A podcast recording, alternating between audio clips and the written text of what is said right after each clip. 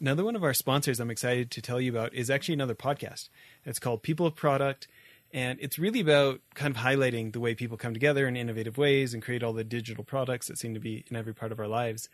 And what I think I like the most is that these guys are speaking from experience. You know, we had George Brooks on our show, and besides that, he's like a really genuine human being, just super knowledgeable at creating way more effective teams to get this kind of stuff done and I really can't recommend it enough. You can find them anywhere that you get your podcasts, and uh, I recommend you checking out People of Product. So, longtime listeners of the show will probably remember Jay Davis, who's been on a number of times. Well, in addition to being a friend and a consulting client, I'm excited to say now that he's also a sponsor of this show. Last year, when I was spending a lot of time at his company's office, he started a new company called Pillow Cube, which is this awesome memory foam rectangle pillow that's tall enough for me to be a side sleeper but not have to have my head sag down like when I try to fold over my regular pillows. It's really pretty amazing, and for any side sleepers like me, it's great so we don't have to wake up with shoulder pain. On top of that, it's been really fun for me to see him have so much success because it's been selling like crazy. Anyways, if you're a side sleeper, I highly recommend going to pillowcube.com and getting one for yourself. That's the biggest thing is not it's like, "Oh, this video's got 10 million views. This is awesome." Well, why does it have 10 million views? But it's also looking at what works and what doesn't work. And we do this even like with channels like Mr. Beast or Veritasium, which are at the highest levels. We'll look at their highest performers, but then we'll also look at their lowest performers.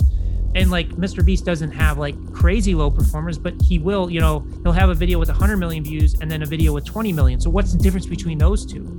Or or even a, a smaller channel like a, a channel Welcome to Innovation and Leadership, where I interview uncommonly high achievers like top investment fund managers, elite special operations soldiers, startup CEOs who sold their companies for billions of dollars, pro athletes, Hollywood filmmakers, really as many different kinds of experts as I can. The whole idea is to hear how they did it and then what advice they have for the rest of us that can be applied to the organizations we're trying to grow and innovate. Thanks for listening, and I hope you enjoyed today's show.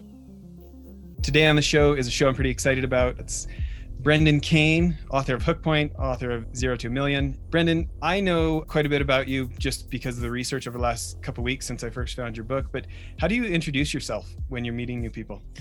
Yeah, it's uh, it's an interesting question because, uh, as you know from my books, I'm constantly testing, so it's always evolving, and I always typically don't introduce myself until I know a little bit about the person, and then I craft the response based upon the input that the person gives me. But at a very a very high level, what I do is I help companies grow very quickly, and you know the the number way one way to do that is to identify key ways that they can stand out above the noise. So that can come in any way, shape, or form based upon my experience. And I'm sure we'll get into it. Uh, but it can come in the form of social media, business development, cold outreach, lead gen, whatever it may be. But at a very high level, I help companies and individuals grow at a very quick and rapid rate. Well, you've got such an interesting background. Started tech companies, used to work at Lakeshore Entertainment, making big Hollywood movies, you know, go from zero to 100 million people finding out about it in 90 days, right? Helping Rihanna and Taylor Swift and work with Jason Statham and Katie Couric and and and now you've you've really built a following. Can you talk about why don't we talk about the concept of hook points first? Yeah, so so the before I get into the definition of the hook point, let's set the stage for the world that we live in today because that's really important. You know, there's over 60 billion messages sent out on digital platforms each day. So what that means is we live in a very very noisy world and the world that we live in is very different than what it was 10, 15, 20 years ago. The world that we live in today is you're no longer just competing against your direct competition, you're competing against every piece of content that is published on these platforms every single day. So, what that means is you have to find a way to stand out. You know, in the, the new book, it's called Hook Point How to Stand Out in a Three Second World. And you know, bec- the reason I titled that is you literally have less than three seconds to capture somebody's attention. That doesn't mean that you can't hold people's attention for a long period of time because we see that where people will binge watch a show on Netflix for 10 or 15 hours over a weekend, or they'll listen to a two hour podcast. But the the biggest reason most people are struggling to scale or they're they're struggling to capture the attention of their competitors consumers or even their own consumers is they're not standing out in those 3 seconds So, what a hook point is, it's designed to do just that. And there's three core pillars to creating a successful hook point. Number one, we talk about pattern interruption is how can you identify the pattern of the content that's being produced every day, either in your specific industry or just across the entire globe? Because you need to understand the pattern first before you can interrupt it. And what that means is if we just take a visual, and this can apply to anything, it's not just social media, but I'll just use social media as an example. Is going back uh, to what I said, is you're competing against every piece of content. So let's imagine your core consumer opens up Instagram. They just watched LeBron James dunk a basketball. They just watched the latest Netflix trailer. They watch Kevin Hart tell a joke. Then your content comes up. What's going to get them to stop after watching all that other content? And some people will say, oh, it has to be high production value or it has to be fancy or I can't do it. That's not the case. You can literally do it with your iPhone. It, it's just about how do you intelligently understand the pattern and the consumption behavior of individuals in in consuming content and then just get them to stop to win the first 3 seconds. Because without winning the first 3 seconds you can never have that chance of telling your story telling what you're about your mission your brand your product or service or whatever that is. So that the first core pillar is how do you just get somebody to stop? And we could talk a little bit about how to do that in, in a bit and then it moves to the second core pillar. Now you have their attention. How can you hold that attention for as long as possible? Because we're not talking about clickbait here. We're not talking about tricking people because those days of clickbait are really over. Like you have to have substance that matches the way that you get somebody to stop. So that's the second core pillar is how long do you hold that attention for? And the third core pillar is do people trust and believe in what you're saying? Now, all three of these have to play together because if you don't get somebody to stop in those first three seconds, if you don't master the art of gaining that attention and pattern interruption, you never get to your story. Now, if you get somebody to stop, but your story is horrible, then you've lost that attention and it doesn't matter. Now, if you've got somebody to stop and your story is good, but people don't believe it or they don't trust it, then it falls apart. So all three of those things have to come together successfully to win in today's world. You know, we talked about this just a little bit before the show, but on another interview, I heard you say that you feel like the thing that 99% of marketers are getting wrong these days is this of those three parts, they're not mastering the pattern interruption. Can you can you talk more about that? Yeah, it's it's really fascinating because we work with startups and we work with multi-billion dollar corporations and it's across the board is people are still creating content and designing content under the premise that they have attention. And that's not the case in the world we live in today. I was having a conversation with a good friend of mine. Uh, his name is Ernest Lupinacci, and he's one of the, the, the smartest creative directors in the world, worked with the biggest brands. And we were just talking about it. And if you just think about before pre social media, there was only so many outlets that you could syndicate content. Like you talk about, think about television advertising prior to TiVo and social media and all this stuff is you're essentially forced to watch that, you know, or you're flipping through a magazine. There's only so many ads there. So it's, you know, it's easier to kind of have that buy in. Or same with radio, you're waiting for the next song to play. So the content's there. The problem is the world that we live in today, there's far more content, there's far more noise. You know, again, 60 billion messages sent out every single day. It was not even close to that 10 years ago, 10, 15 years ago. So most people, when they're designing content, are still designing content under the old methodologies of how you you storytell or how you sell or how you market. And you know, just to give you an example, is the, the the biggest contributing factor to your success specifically on social media comes down to the algorithms. Now, I'm not going to get into technical explanations of what the algorithms are because we don't need to. But you, what you do need to know is the algorithms control how many people see your content. And that's where this concept of pattern interruption comes into play because the, the first thing that these algorithms are going to look for is do people stop? So on Facebook, Instagram, TikTok, even Twitter, they're looking do you do people stop to scroll? YouTube, it's in the form of do people click the thumbnail and the headline? So that's the first metric that they're looking at. And then the second metric they're looking at is how long are people staying and engaging with that content?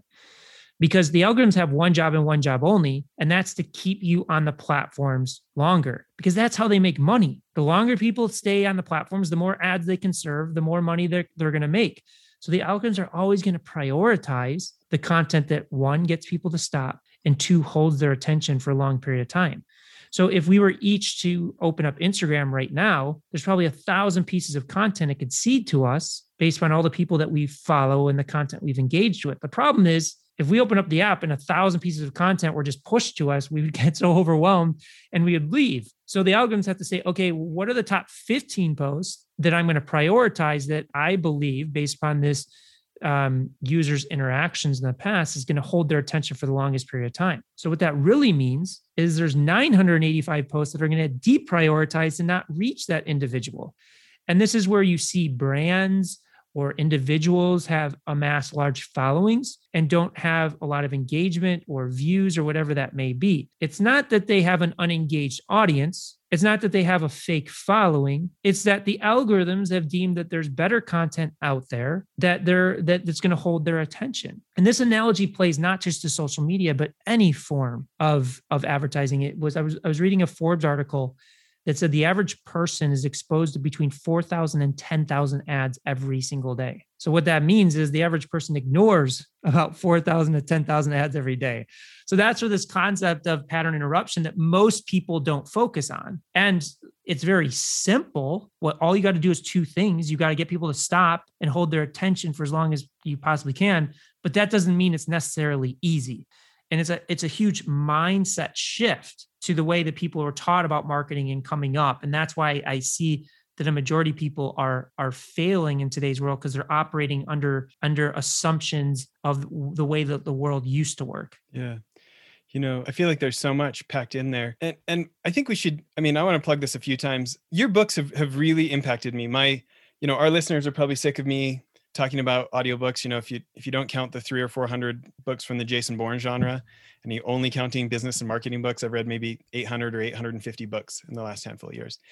And I was on a call yesterday. One of the one of the groups our consulting firm helps run is we're helping some CEOs write their first book. So had a couple of people on there who manage, you know, one, one guy manages about 150 million, another one manages 200 million. We had a woman in there who's raised eight billion dollars for mutual funds. You know, higher level CEOs, right? And I was telling them that in the last two and a half weeks, thing I told you before we started here, I've read Hook. I'm on my fourth time reading Hook Point in the last two weeks, and I I went and read One Million Followers twice in that period. And and by the way, people, those websites are book.hookpoint.com and 1millionfollowers.com. And on the on the class yesterday, they asked me, "When's the last time you read a book four times in a row, Jess?" And I said, you know what? Honestly, it's hundreds of books ago, five years ago, when I got the 80 20 principle from, from Richard Koch. That was the last time I've, I've really had something just grab me by the throat and go, like, you do not, you are not good at this. You do not have this handled. This is something you need to spend time on. So, congratulations on writing an excellent book, at least Thank according to one guy. It but I did also feel like it was a success. We, we I've been getting, you know, I gave copy to a billionaire, one of our clients, and to nonprofit leader, and been getting a number of other CEOs to get their own copies. But yesterday was a success point for me. I've been pushing it at our client over at Bloomberg, where we produce one of the renewable energy podcasts. And yesterday, in the emails about the new show coming out tomorrow, is written in there, "Hey, I think this needs a better hook point." So I feel like I feel like my job here is done. So I, I, what I think I want to go to next is thinking about just some of the things that you've taught for people. Can, can we just start with why? I feel like this is a really interesting subject of when you talk to people about, well, why would you want a million followers, or why are you trying to do this? Like maybe you can get your same result with way less. Can, can you talk about uh, the conversation you have with folks around that? Yeah, and it, and that's exactly what I ask them when they come to me and they say they want more followers or whatever their goal is. I ask why, and the reason that I start with that is because, as you know, in business and any discipline of business or marketing, whatever, or even personal life, if you want to be good at something, it takes time, it takes dedication, it takes hard work, and oftentimes people people will take that for granted and think that everything should just be handed to them or there's a lot of people with social media they see all of this news about people going viral and all these influencers amassing huge audiences and making millions of dollars and they think oh that's awesome. What i'm going to do is just create a piece of content and publish it and all of a sudden a million people are going to see it. And it doesn't happen that way so I always start with, you know, one of the big questions is if they come to me from a follower perspective, and obviously I get a lot of people because of my first book that do that. The first question I ask them is, do you want to make money today or are you building for the future? You know, do you, do you, do you, do you have the ability to wait this out for a year or two and invest in that growth? And if they say, no, I need to make money today, I was like, okay, that's great. We're not going to focus on follower growth right now. We're going to focus on hook points to drive revenue, whether that's business development deals through email, through LinkedIn, uh, or even lead gen or, or conversion based marketing through social platforms. Uh, but if it's the other case where it's, hey, you know, I just, I've, I'm in a good place from a revenue standpoint. I just need to really bolster my awareness, my visibility, my validation, my credibility that will then trickle down to that. Then we can go in that direction. So, just even for example, with me in the experiment, and it was just that people get it wrong. Like me generating a million followers in 30 days was an experiment. It wasn't make me famous or make you know this this grand plan i set out with a very clear purpose i wasn't going to generate a million followers in 30 days and then start selling brand deals the next day or start selling products i was creating it as a hook point for a book. Before i even did it i knew i could do it because it took me four years to develop the system. I called a literary agent and i said listen i have this idea and this literary agent's represented $5 billion worth of book sales. Like so he knows his stuff. He's second generation publishing family. I said if i do this is this an interesting angle for a book? Because I was really inspired by the model that Tim Ferriss did with the four hour work week and how he built his brand that way. And he said, Yeah, that that is interesting. I can get, I'll sign you as a client and I'll get you a publishing deal. So I said, okay, I'm going to do it. So I did it, but f- to get that publishing deal. But I knew by having that book and having that hook, it would lead to press opportunities, podcasts, television, radio, magazines. Then it would lead to speaking around the world, you know, speaking in front of thousands of people. And and also attracts you know big consulting clients but i knew that i in that whole process i'm like two two and a half years into that it took about a year year and a half to really ramp up but i set that intention from day one. You know it wasn't like i had had some you know other consulting revenue in the mix and i could support myself in in the process. Uh, so i built that vision and i have i have clients like that. I have a friend that's made hundreds of millions of dollars and right now he just wants to give back and share his brand. So for him it's not about making money it's just impact versus other clients we work with whether it's a dentist or a doctor or an e-commerce uh, company or a vitamin supplement company that it's just about purely driving revenue, then we'll focus there first. So, yeah, I'm very happy that you started with that question of why, because it's where I always start. Well, I think that it's great. I think that, you know, there's a lot of things in the media that tell us we should care about that or that this matters. And and the point is like maybe it does, maybe it doesn't, right? It's only um, a matter of what you do with it. Because I know people, I know people with a million followers that make millions of dollars a year. I know people with a million followers that make no money. And I know people with 10,000 followers that make more money than people with a million followers. So it's it's really about what you do with it. You know, there's one influencer that I'm working with on a project right now and and she was one of the first top YouTubers and she was so smart that she's like listen i'm not just an influencer. I'm i'm an entrepreneur. And then she created a company that's valued at, at billions of dollars right now. She leveraged her audience into something larger. But and there's also you know youtubers that are way bigger than her that haven't done a fraction of that. So it's it's really about what you do with it that matters. You know that that's interesting. I mean i know your team has had I want to say something like you guys have generated like 50 billion views over your careers, right? And yesterday on the show we had Derral Eves, who has has similar type of numbers for YouTube. You know, he's one of the advisors for Mr. Beast and and some other really large channels. And it's interesting how similar you guys are. There's so many truths that I think you both have found independent. It's actually really fun to like feel them confirmed, to hear them from both of you who have such tangible experience. They're not just fluffy theories. You know, you guys have actually lived it. You know, I think that you're one of the smartest guys. I, I feel like Audible needs to send me like commission checks for how many books I'm selling. Okay. but I tell them, like, here's the thing this Brendan guy is really good at his stuff, but he knows nobody wants to hear something about another digital media strategies, another digital media strategist. But he figured out this is my pitch. He figured out what was going to be catnip for reporters and reporters are going to care about how do you get how do you get a million followers in less than 30 days and and so that's what he did and used it so that he could get enough attention to tell them what you like what you really need to do is not just that because if you do just that you're going to lose them right away you need to have that leading to something that you're constantly testing and delivering on the promise and these messages that were maybe you know le- less exciting, less catnipish, but nobody would want to hear them had you not started with the catnip. So when you think about other folks who are saying, "Man, this this guy's smart. I actually agree with him. Where do I start?" And they so they go get your books and they actually believe you and they're saying okay I, I actually need to start testing. I need to do what brendan says. And they, they follow the steps in the books and they're like okay i'm ready to go to the next level. What's the next level? Where, where would you encourage people to if they really want to build this as a skill set on their team? Yeah the the first place that you have to start in one of the exercises that we do with our clients is you have to identify the references to build off of. So, what we make our clients do is um, an exercise where they have to go off and find gold, silver, and bronze references. So, and, and those references typically are not within their industry because I'll give you an example. We have we work with two of the largest vitamin supplement companies in the world. And if you look at the other references of companies in the vitamin supplement com- uh, world, it's like product shots or like gifts of pills and tablets. So with that, we have to break out of it. Uh, so we force them to go into uh, and we when we do it very platform specific is like we start with what is the platform that you want to grow on. So if it's tiktok it's gold uh, gold silver bronze tiktok. If it's youtube it's the same thing there.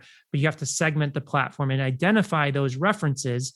And the reason we do gold bronze and silver you need to understand what works and what doesn't work. Because there's it's oftentimes it's just crazy going back to the 99% of people that that don't get the pattern interruption they're focused on well does my instagram feed match the color palette? Does it feel good when i look at the overall kind of feeling of it? Is it on brand? Is it on mission? All of these things that no social media user cares about when they're going through their feed. They're not like when i see this post is it is this match with the last post that they did is the grid on their Instagram account matching? Does the tone feel right? Does the tone feel off? Is this on brand? Is this on? No, they don't care. So you've got to first do that homework and research to really study. Like I've been in the social media space for about 16 years now, all the way back to Friendster. And even today, with my team and my creative director, who's one of the smartest social minds on the planet, we every day we're sending content back and forth. We're like, check out this video, check out this ad.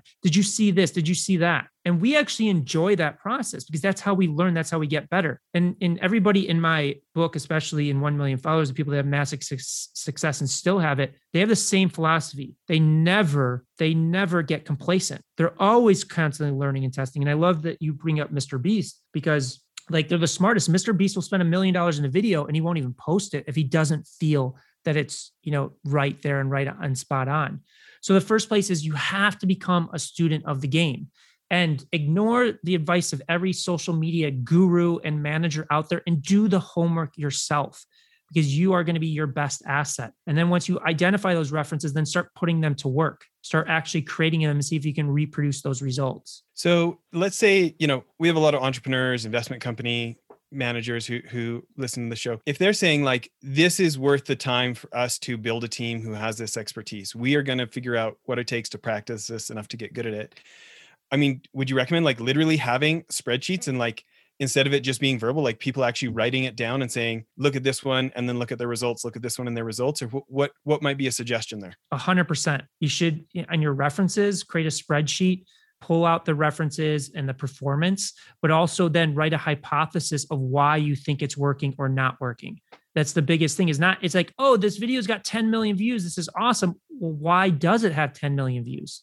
But it's also looking at what works and what doesn't work. And we do this even like with channels like Mr. Beast or Veritasium, which are at the highest levels. We'll look at their highest performers, but then we'll also look at their lowest performers. And like Mr. Beast doesn't have like crazy low performers, but he will, you know, he'll have a video with 100 million views and then a video with 20 million. So what's the difference between those two? Or, or even a, a smaller channel like a, a channel that maybe has 200,000 followers on Instagram, identify, well, what are their highest performers and their lowest performers, and actually sit down and write down, well, what is the driving force of the high performer and the driving force of the low performer. So you want to do that for your references, but then you want to do it for every content that you create yourself. You want to set the intention and a hypothesis. I'm going to test this to see how it works. And if it works, um, great, then you know you can build off of that. If it doesn't work, then you say, okay, maybe this hypothesis doesn't work, or maybe I need to shift the direction of how I present this content. You know, my next question is you think about how many people have paid a lot of attention to social media and haven't been able to produce the results you produced. When you think about all the success you've had, What do you attribute it to? What do you think you've done differently? It's it's two things. It's one understanding hook points and understanding how to stand out, how to grab that attention and contextualize your message in a unique way. And then two, it's this never ending desire to constantly be learning, constantly be challenging ourselves. Like I am on the phone every day with the smartest and brightest people in the world and exchanging informations or strategies you know we have people i have a friend that's mastered hacking quora so him and i trade information back and forth. I have a friend now that has 12 million followers on tiktok. We're trading information about what's working for him what's working for us. So i think the combination of those two things and we're never complacent. Like we just keep working at it and, and getting better and smarter. And the the thing is is if something doesn't work we don't get upset about it. We learn from it and keep iterating until we get it to work. And that's i think is you know obviously the key to success in anything but it's just amazing that people kind of miss that when it comes to social media. Do you have any thoughts for staying motivated? Like people are saying like man this is so smart. My you know my business has needed this for five years. We're going to do this. And then you know just like any new skill it's hard at first. And what you thought was working doesn't work and you know there'll be discouragement learning any skill. Do you have any thoughts about overcoming discouragement um, or disappointment in our own performance if we're just em- embarking on this path? Yeah it's it goes goes back to that why question. Like why are you doing it? What's the ultimate uh, goal? Like you know oftentimes i'll ask people it's like okay let's just say you get a million followers tomorrow or you get 10 million views a month. What does that do for you? What does it do for your business? What does it do for your personal life, your lifestyle? because oftentimes we need to have this guidepost of inspiration of what it does you know for me a big part of it is i will never work a desk job in my life i just can't do it it's not there it's like and i have this mentality that i always go back to and it's uh, it's so ingrained in me it's almost it's pretty much subconscious but it's kind of that old adage of the Vikings showing up in enemy territory and burning their boats behind them, giving them no option but moving forward. I have that, you know, because I don't want to live a, life behind a desk. And my my passion is sharing and teaching people. And so I keep fueling myself to learn more. And I also have a lot of self doubt in myself from early childhood and like stuff that goes on there. And that drives me even more. So if something doesn't work or somebody criticizes me or something that I do that fuels me even more to just get better and get smarter and get more experience in the specific discipline. Yeah, I love it. You know, you get interviewed a lot and I'm interested what's what's either something that people don't ask you enough or something that's just one of your favorite things to talk about? Well, I think we've covered it a little bit, but the interesting thing is people just want to know how I did these things and help, you know, generate millions of followers and billions of views for our clients but they don't they don't talk more about the mindset of it because that's so critically important to to the success of it. And i think also just the mental health aspect of it like you talking about motivation but like you know how how do you stay motivated? How do you stay inspired through it and through the challenges? Because this stuff isn't easy. It's not easy to do. And you have to have that solid foundation uh, to make sure that you're successful with it. When you think about that mindset, I mean, we've, we've covered a number of things here so far. Do you, by the way, do you have courses or have you thought about coming out with courses? Yeah, we have a few courses. So we just, we just finished a course for, for Hook Point and uh, I can give you access to that. It's not like publicly available. So if people want it, they can message me directly we do have a course around we have two courses around 1 million followers. One is just really the follower growth principles and one is more about how you leverage an audience to to monetize. Uh, but that's the extent of the courses that we have right now. Cool. Thinking about this you know it's it's obvious that this is like a core value for you is helping others this teaching that you do. Where do you think that comes from? Uh, I think it it comes from early childhood and just the way that, that I was brought up and, and raised you know there's there's a part of it that I I have a deep desire for connection with people, and I often find, and for better or worse, of connection through providing value. You know, and I say better for worse because some people try and take advantage of it, and you know, and some people really appreciate it, and some people hate it and try and tear you down. So there's a little bit of a, a mixture of all of that. But I learned very early on at least for me, the best way to be successful, the best way to connect with the people I admire, the best way to achieve success is through helping others. And like people always ask, well, how did you get MTV as a client? How did you get Taylor Swift as a client? Or you know uh, work with these amazing people like my friend it's funny he calls me a walking lead magnet and the reason is i never go into any meeting with an agenda of i want to sell something i go into meeting of like i want to understand who this person is. I want to understand how they perceive the world and then from there, I can provide strategy or assistance based on everything that I know to say, okay, if you want to achieve this, or this is your greatest pain point, pain point challenge, this is the way that I would approach it. And it can come from like working with us, or it can be like, hey, you should read this book, or you should talk with my partner that specializes in this. It's all about providing value. There's no sales pitch, there's no deck, there's none of that. It's just really going understanding the individual from a psychology standpoint. And I think that again, what you say is why do 99% of people go wrong is when they're designing content, they're designing it for themselves. They're not designing it for the other person. And I don't know if you remember the sections in the book that talk about the communication model that we use internally, but we dive really deep into human psychology and identify the different ways that, people perceive the world. And we contextualize our messages to make sure that it can connect with the widest population possible. So that's kind of where it all stems from. Uh, it's funny you bring that up. It's literally like the next thing I have my notes here today is to get you to talk about these different types of people, the logic, emotions, fun, reflection, and and and just why fun facts and feelings covers 75% of the population and, and how you guys uh, utilize that. Yeah so i've been using this communication framework for about seven years. It's been around for about 40 years and this psychologist in the 70s as he was studying human transactional analysis identified that that we perceive the world in six different ways but I want to say we don't put you in a box. Like you have access to all of the six, but typically we find, and this is backed by over a million profiles of data, that that people will kind of perceive the world in one or two ways as their strengths. And then the rest will kind of be their weaknesses. But again, you can access, if you're getting your psychological needs met, you can access all six and be balanced.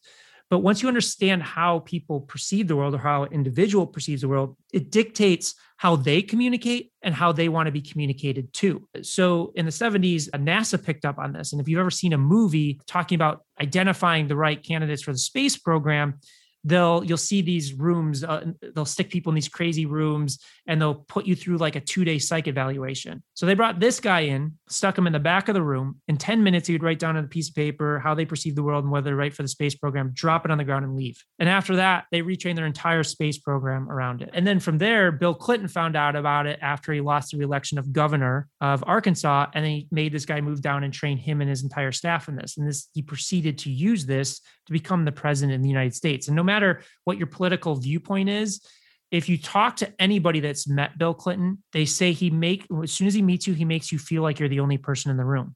Because the minute he shakes your hand, he can read your your facial expressions, your body tone, and see the words you're using, and can speak to you in the way that you perceive the world. And then also, people don't know about this, but Pixar secretly has writers and staff. They won't t- talk about it, but all their writers for their screenplays are trained in this.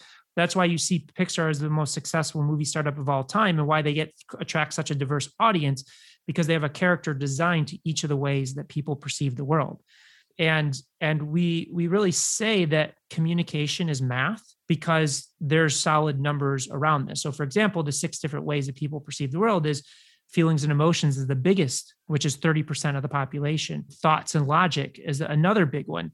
Fun and humor, reflections, people that just reflect on the world, like the Albert Einstein, they're just staring off into space. People that just act. So they don't think, they don't feel, they just act. So, like Tom Cruise in Mission Impossible, what is he doing the entire movie? He's running. And then there's people that perceive the world through values and opinions. So we talk about focusing on the big three fun, feelings, and fact, because those three combined represents uh, 75% of the way that people perceive the world. And oftentimes, and we see this a lot in the non for profit space or political or charity, they typically perceive the world through values and opinions. And the, the trouble is, only 10% of the population perceive the world that way. So they'll often alienate and turn off 90% or for example like me i perceive the world through through thoughts and logic. If i just spoke from that that's only 25% so i'm alienating 75% of the population.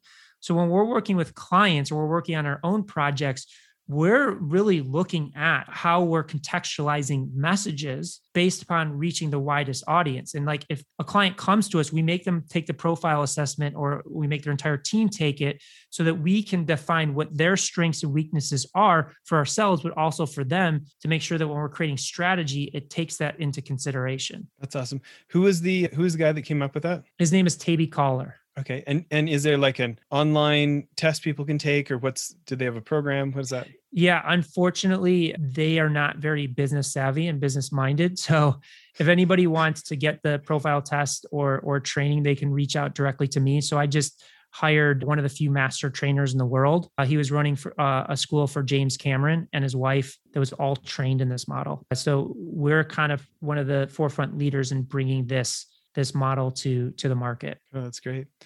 Well, you know, similar to how algorithms can't just dump a thousand pieces on us and us actually consume them, right? I'm sure, you know, every company has bandwidth issues and you guys can only work with a certain number of clients. When you're choosing who to accept as a client, what does that criteria look like? Uh, the biggest thing is mindset is like do they have the right mindset going into it? You know we you know obviously it's it's costly to work with us but we don't turn away somebody because of the size of their company. You know we we want to see are they going to take what we give them and actually implement it and test it and execute on it?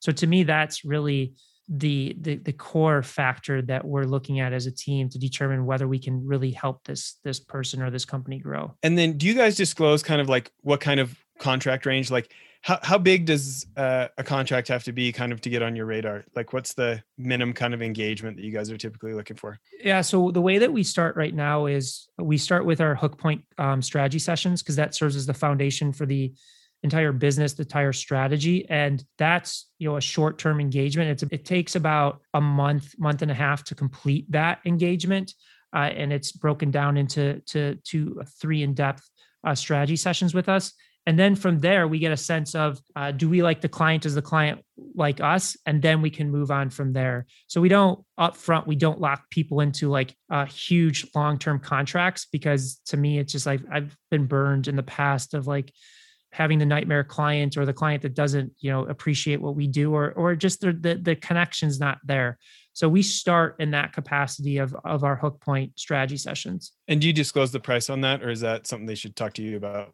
Yeah, we, you know, and obviously depending on when people are listening this, the pricing can can change. But but our core package is at fifteen thousand to do those sessions with yeah. us. And if they're interested, they just just go to hookpoint.com and schedule a call with our team and they can walk them through it in detail. That's great. Well, you've had a lot of success. Things things appear to be going great for you. What's what's next? What are you looking forward to? What what's like what's the next version of what you're up to? Well there's there is there's still a lot of work to be done with hookpoint and bringing that to the world. And we're working we're contemplating starting a third book soon all around communication and really the psychology of communication. But we're we we again we still have a lot of work to with hookpoint and we just see that as you mentioned is like the the biggest problem that people have in in really breaking through and standing out whether it is an author coming up with a title for a book or a multi-billion dollar corporation that's looking to to scale to that to that next level. That's great. By the way where did you grow up? I grew up in chicago. Okay. What oh i guess i should have thought about that with your dad and all the legal stuff in chicago. What kind of advantages do you think you got from growing up there? Well I, I think you know there's obviously some clear advantages and there's some clear disadvantages. I think the advantage is the midwest is very welcoming it's very grounding. There's there's not a lot of i would say like chaos and movement. So there, there's there's a solid foundation to to that. And you know obviously the the school systems are, are pretty solid there as well. I would say the downside with it is it's very linear in its mindset. It's one of the reasons i left is there's not a lot of openness to new ideas or pursuing new ideas. And for me, like I want to experience everything. I want to experience the craziest idea, experience new cultures, ways of living, you know, and I moved to LA to pursue a career in film. And, you know, yes, LA has some crazy people and, and some very non-grounded people, but there's so much diversity there. And it's also why I spend so much time traveling is always meeting new people and new ways of thinking and new life, new ways of living life. Yeah. Thinking back to, you know, why you went to Lakeshore in the first place do you ever have any interest in in producing movies anymore? Is that phase past for you? Is that something you consider in the future? Producing movies? Potentially potentially it depends on the right fit. Like i still consult for friends that produce movies that need help with marketing strategy but it's really hard with the studio system. Like i look like working more with independent producers because the studio system is is so stuck in their ways and it's so antiquated in in their their models and even just their business models completely flawed. And you're seeing this with covid and what's happening there. So my love is first and always will be movies. It just it depends on the right opportunity and to make sure that people will actually take the advice and execute on it. Like and it's the same thing with politicians. Like i've got an approach for presidential campaigns. I've got an approach for mayor campaigns governor campaigns and it's like listen if you have a big team and like you're not going to really listen to my advice then just stick with your team but if you really want to dig in and trust me and my team and my insights yeah i'll definitely consider it very cool. Well, uh, so it sounds like if you had a leadership role and it was an independent, that would increase the probabilities that, yeah. that you'd be interested. Yeah, um, I mean, again, like I have friends that I, I, that I help out, even though they deal with the studios and stuff, and I just like that. Like I have a friend right now whose movie's kind of tanking because the the marketing wasn't spot on. So I'm helping them and putting together some some strategy that they can help get it to where it needs to be. Yeah. You know, I, I've especially paid attention to your advice about interview shows and and just the success you had with Katie Couric and and this idea of set, you know, talking about the hook point before the interview has even happened was really revolutionary to me. And, you know, it's interesting where you talked about interviews that are with famous people but aren't don't get the views, right? you know and i really had to look at this show and go like done like you know 550 episodes we had you know very high profile people on it at certain times and when i look at our results I, really am not impressed with what i've been able to do and i i think your book is actually my whole team's been reading it and we're really thinking like kind of making the show 2.0 like what if we what if we wipe everything that we've got and and really have a look at like what do we keep? What do we do different? How do we do all this? You know one of the interesting things i was listening to one of your interviews and and you had talked about how you thought the joe rogan clips had actually been a great boost for his podcast. Can you can you talk about that? Yeah it's a it's a it's a huge driver and again it goes back to this concept of a hook point. And you know, so so other people who haven't read the book is when I when I was approached by Katie Couric, she she was introduced to me, and you know, obviously Katie is known for being on television and being on the Today Show and 60 Minutes and all these things. And I was introduced to her after she signed this digital first distribution deal with Yahoo, and she came to me and she's like, Brendan, like I'm struggling. Like people are coming up to me on the street being like, Katie, we miss you, but we have no idea where you're at. They didn't even know because she was getting suppressed in the algorithms and she was taking her uh, television approach and trying to apply it to digital. And what I, you know, explained to her was with television, like the Today Show, like it's ingrained in people's habitual nature. They would wake up, they turn on the TV, they're making coffee, they're getting kids ready for school, whatever it may be, and they'll sit there and watch no matter what the story is because it's ingrained in their behavior versus going digital first, there is no set schedule for it. You know, there's in podcasts and interview, there's no set schedule. So you're fighting against the algorithms, you're fighting for attention and all these things. And so sitting with her, I was like, okay, when is your next interview? And she's like, oh, it's two hours from now. And I was like, oh, great. Because I don't know anything about journalism. I, I, went to film school, but I didn't learn journalism or any of this stuff. So I was like, perfect. I'm being put on the spot and I got to figure out a solution in, in the next 20 minutes. So I asked her who who is the interview with, and she said it's with the actress Elizabeth Banks. So I said, okay, Elizabeth Banks, she's in the Hunger Games movie franchise, she's in Pitch Perfect, and she's a strong feminist advocate. So those are our three audiences. Now let's not start with questions, which everybody starts with interviews let's look at the end output. And in my head, I always visualize okay, a Hunger Games fan is scrolling through their feed, a Pitch Perfect fan is scrolling through their feed. What's going to get them to stop? What is a hook that's going to be like, I need to know what this is about? So that's what I did is, is we worked with her to design those hook points for each of those audiences. We had like five to 10 hook points for Pitch Perfect fans, for Hunger Games fans, and, and feminist advocates. And then she took those to conduct the interview. And the reason I start with hook points instead of questions, and I know you've seen this interviewing so many people, you ask a question and people could either not answer it or redirect it, or the response just falls flat. Versus if you have the hook point, if you know what you're looking for, then you can try and ask different directions or, or take it in different ways. So they came back with this 30 minute completed interview. And then I went through and I cut out all of the hook points.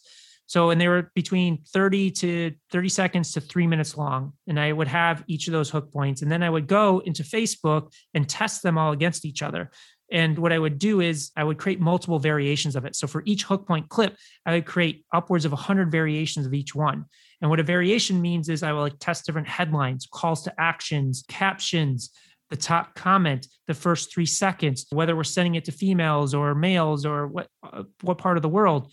And I would sit there. So each interview, I would have upwards of like 300 to 1000 variations and i would sit there in real time and measure the, the share velocity which ones were being shared. And over the course of like seven or eight hours in real time i would take it from like a thousand variations to three winning ones. And then with those three winning ones then i would say hey if you love this this clip of elizabeth T- banks talking about why jennifer lawrence is such a badass on set with this amazing story you'll never believe you should go watch the rest of the, the interview on yahoo so we used that process. I think I did 220 interviews with her, ranging from like a Dolly Parton to a DJ Khaled to a Joe Biden. And we tested 75,000 variations of these hooks.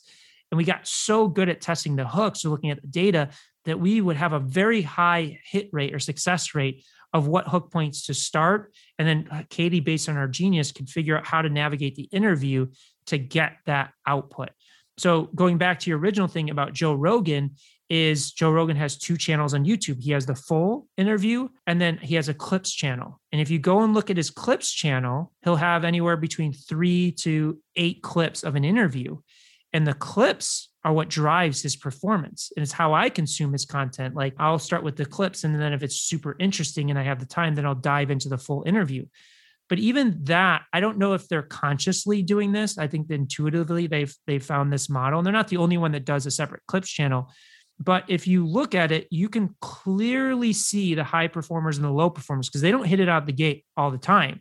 But with each interview, if you have three to 10 hook points promoting that interview and you're doing two or three interviews a week, you're bound to get some of those ones that break through and generate tens of millions of views that then pump the brand, pump the audience. And one of the things that I believe is a, the contributing factor to Joe Rogan's success is he can make somebody you've never heard of interesting. And it starts with those clips. And also, if you watch his interviews, he never starts with tell me about your background or anything. He just starts right into the conversation. So I know I just threw a lot at you, but that's kind of the way that I see hook points playing to interviews for podcasts, television, or even editorial as well. So when you're running all those tests for Katie, what are you spending over those you know six or eight hours when you're running those variations? Very little. I mean i i i did this with katie i don't even know how long ago probably like three years ago and i got to a point where i was testing so much i could tell within 10 to 15 cents on a variation what i was going to do because i had so much historical data built up. But you got to set that benchmark for yourself and i'm not suggesting that you have to test via paid.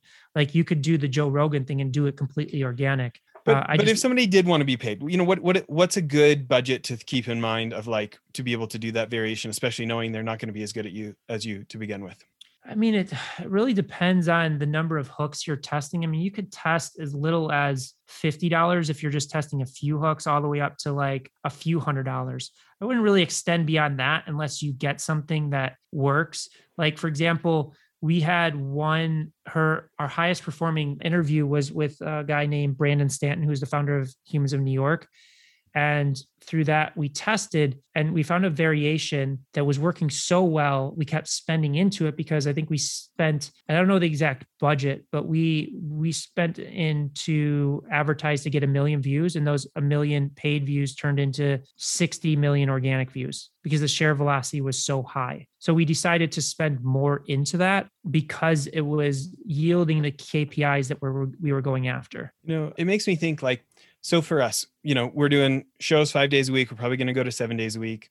And i can see this idea of like my team who's kind of our content factory now like pulling the hooks doing the testing. We've got that for the show. But like if we want to take things to the next level i've been trying to think of like what is what is stuff that would actually break through you know? And like it makes me think like investing in other videos like trying to layer hook points. I'd be interested if if you think this is a bad idea but like you know could we get a high profile person who you know celebrity trying to promote their book or something? And we we make a video where we're promoting their book and and it's a fundraiser for the charity of their choice and we try to break a guinness book of world record in the video or something like that. When you think about like layering hook points or doing different things that would you know that people haven't seen before from that celebrity are, are those interesting ideas or what what kind of direction would you have you can layer hook points, but you have to be very careful with it because you can't confuse the the, the viewer uh, or the cons- consumer. Is oftentimes, you know, I'll I'll see people have like multiple calls to action, different calls to action, in like an email outreach or LinkedIn outreach,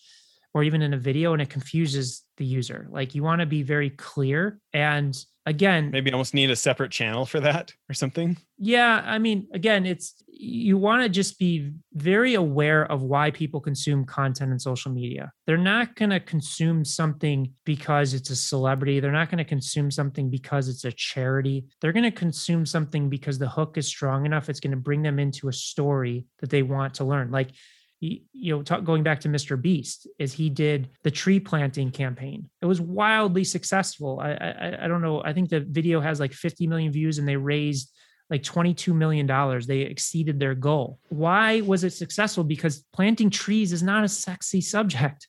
It's never gone viral and we studied this. Like protecting the environment doesn't go viral. There, there's only two cases i know of it going viral. Mr beast is one and prince ea is another and what they both do is they tell an amazing story. He's like, Mr. Beast is like, hey, what guys, we're going to try and plant 20 million trees. And then you see them plant one tree. And he's like, oh, there's one tree. And then they keep trying to plant more trees. He makes it fun and interesting. And then at the end, it's like, hey guys, if you want to support this, go here and contribute. For every dollar we raise, we can plant one tree. And there wasn't like a hidden agenda in it. It was just a fun and engaging piece and it went super viral. And it wasn't just his contributors. He got Elon Musk, he got the CEO of YouTube, Jack Dorsey, all these people to contribute, not because he went out and asked them, but because the content was so good. So the core focus is what is the content? What are we, what is the story we're telling? How is this going to engage, inspire, educate somebody? Like another uh, great example is the World Economic Forum. Like they do an amazing job of hooks around their content. Now, some of them completely bomb and some of them are completely successful, and you can go and research them. The Dodo is another great one. It's around animals, and a lot of the stories around animal rescues and it's around stories around these animals and why does it work so well? It's not because it's a cute dog because i can show you plenty of accounts that have cute dogs that don't perform.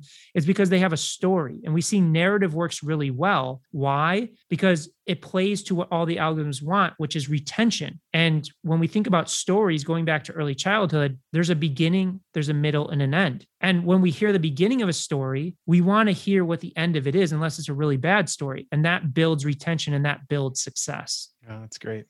Well, listen, I appreciate how much time you've given us here. Obviously, I think everybody should be going to book.hookpoint.com as well as 1millionfollowers.com and getting their own copies and and i appreciate that you haven't kept all this stuff to yourself and that the rest of us can benefit from it. Yeah i mean that's my mission is to just help as many people as possible get their their message out there. That's great. Okay thanks